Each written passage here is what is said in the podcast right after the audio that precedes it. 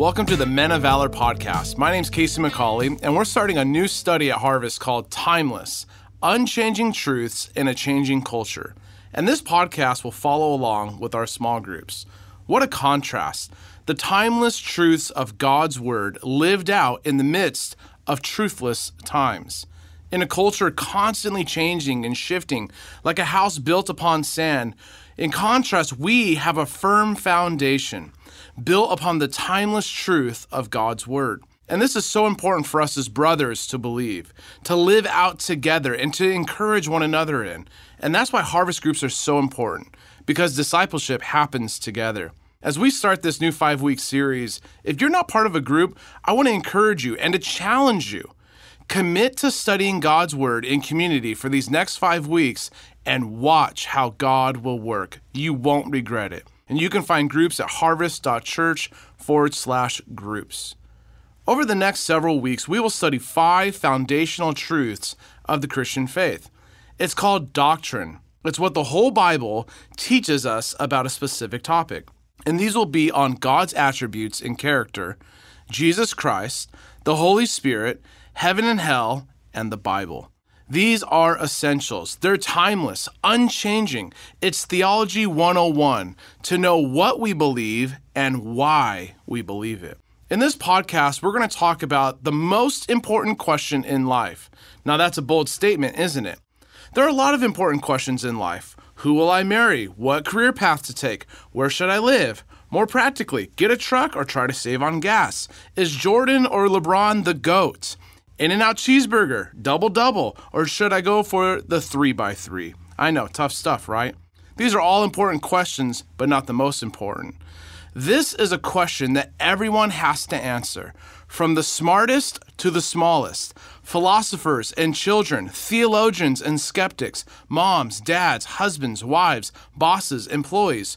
We must all answer the question Who is God? What is God like?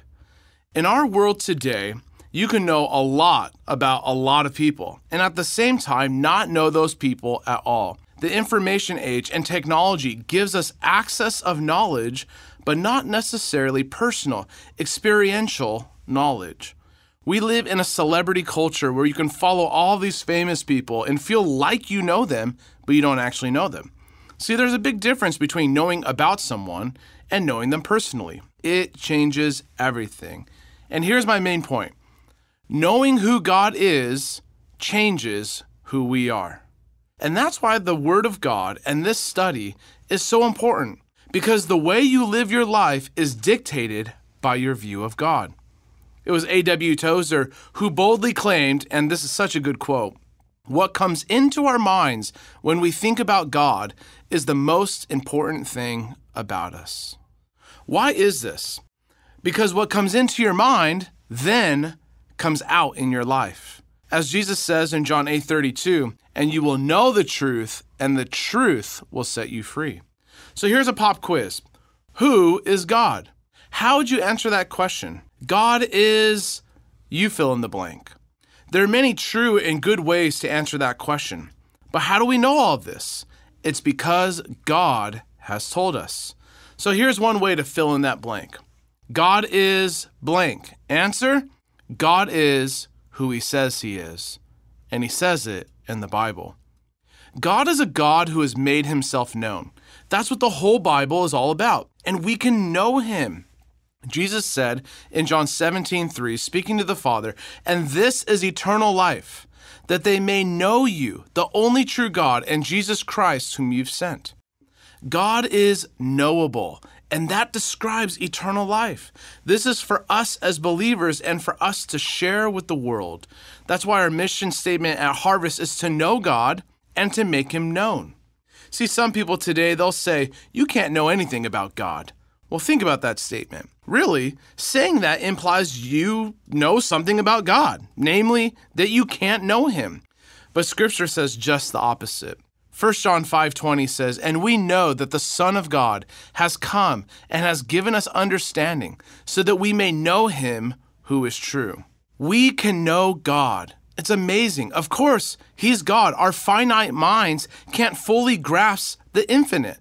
But although we can't understand him fully, we can know him truly. And he tells us in his word, from Genesis to Revelation, the Bible is one big story that tells us all about God and his plan for the world and for you. It describes God's character and attributes, which is anything in the Bible that is true of himself.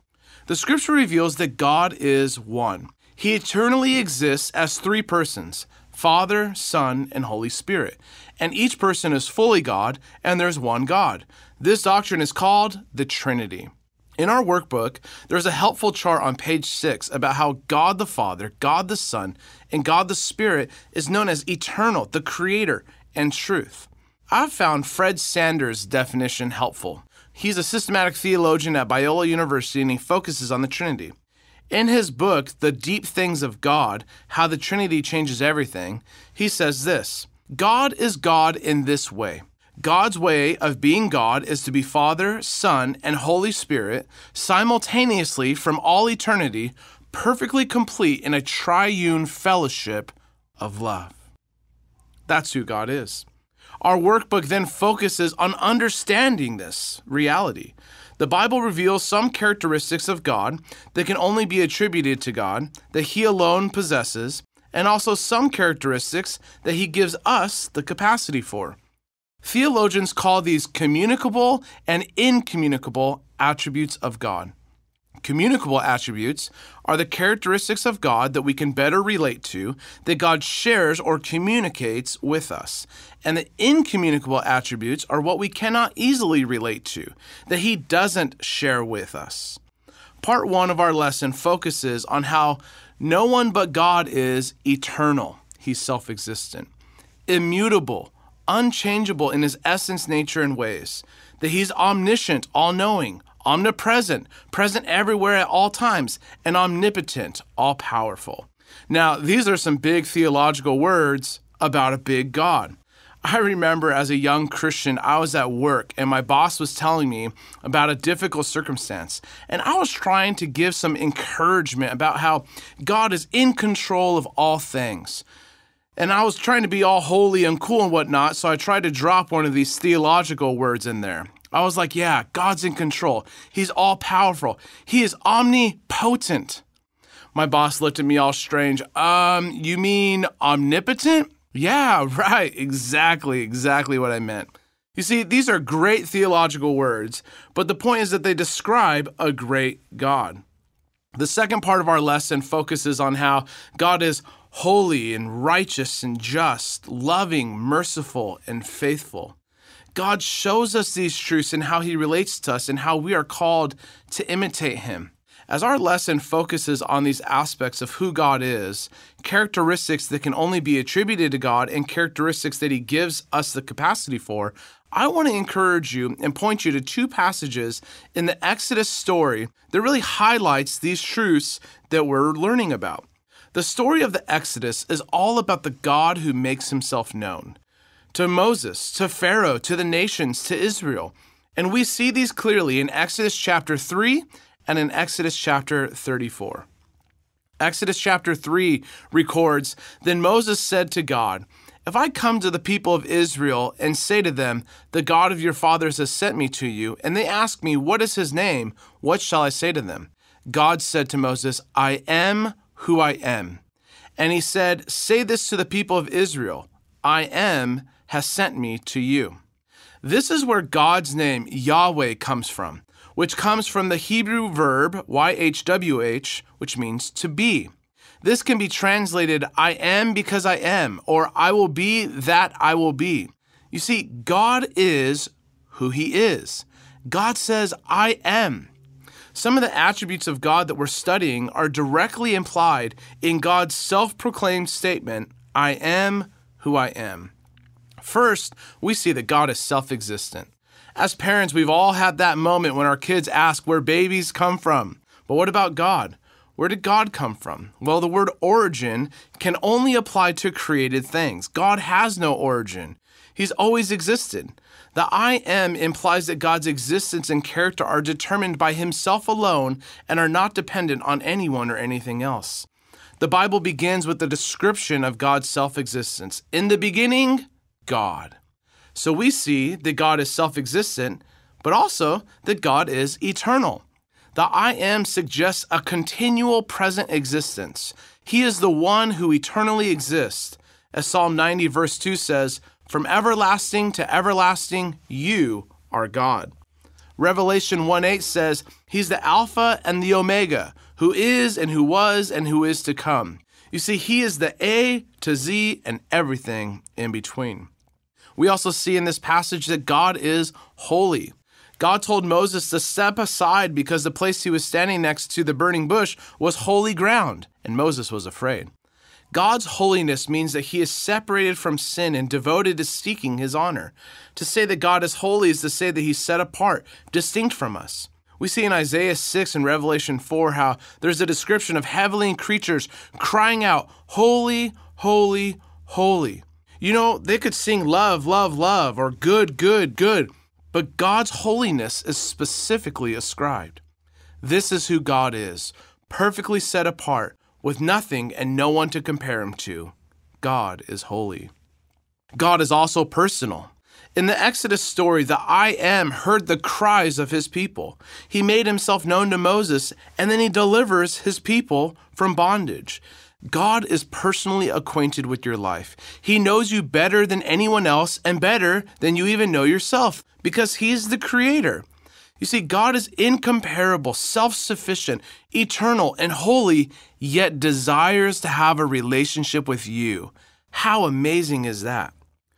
Continuing on in the story, we see how Moses has another encounter with the I Am, where God gives another personal proclamation. It's in Exodus chapter 34. In this story, we see how God delivers his people from Egypt. He gives them his law, but then they rebel and worship a golden calf. Well, that escalated quickly, right? But then God renews his covenant with his people, and Moses asks God to show him his glory. And God says that he will proclaim his name. And then we hear these words in Exodus chapter 34, verses 5 to 7. The Lord descended in the cloud and stood with Moses there, and proclaimed the name of the Lord. The Lord passed before him and proclaimed, The Lord, the Lord, a God merciful and gracious, slow to anger, and abounding in steadfast love and faithfulness, keeping steadfast love for thousands, forgiving iniquity and transgression and sin, but who by no means clear the guilty. Did you know this is one of the most quoted verses in the Bible by the Bible? Meaning it's quoted or alluded or referenced more than any other verse throughout the rest of Scripture. And why is that? Because it reveals who God is. These verses have been described as the longest and most complete description of the Lord's character to be found in the scriptures. It's known as a confessional passage. It's like the John 3:16 of the Old Testament. And in it, God proclaims his own name. Did you catch it? It says, The Lord said, The Lord, the Lord, a God who is. He proclaims himself, the Lord. He makes himself known, the deepest reality of his being. And what do we see? Who is God? How does that change us? Well, we see this that to the needy, God is merciful. To the failure, God is gracious. To the rebellious, God is slow to anger. To the unfaithful, God abounds in steadfast love and faithfulness. To the guilty, God is forgiving. And to the unrepentant, God is just. That's who God is. And knowing who God is changes who we are. And it's important to note that God's actions and his commands are based on his character. He does what he does because of the God that he is. All of this leads us further down the storyline of Scripture. In this passage, we see how God is both loving and just, slow to anger, yet forgiving, personal and holy. How can this be? Well, we get a glimpse of it in this story, but it's seen in the person and work of Jesus, God in the flesh, which is our next lesson. You see, the Exodus is the monumental moment of salvation in the Old Testament. Israel continually looked back on God's saving work in worship and hope. God defeated Egypt in judgment and delivered Israel in salvation. With a strong hand and outstretched arm, he divided the sea and led Israel on dry ground while also overthrowing Pharaoh. judgment and salvation in one act. This points forward to the cross of Christ, where the love of God is displayed and the justice of God is given. It's where Jesus defeats the enemy and saves his people with strong nail pierced hands and outstretched arms on the cross. Jesus provides the true and greater exodus through his life, death, and resurrection the ultimate departure from slavery of sin to freedom in Christ. Oh, how we experience such truth and grace in our Savior Jesus. As the life and ministry of Jesus is summarized in John chapter 1, verses 14 and 16. And the Word became flesh and dwelt among us, and we have seen his glory, glory as of the only Son from the Father, full of grace and truth. For from his fullness we have all received grace upon grace. Aren't you thankful for who God is? Which makes us ask the question how should we respond to these great truths of who God is? In Exodus 34, verse 8, it says, And Moses quickly bowed his head toward the earth and worshiped.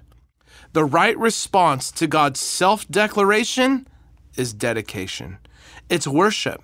It's to believe, to trust, to follow.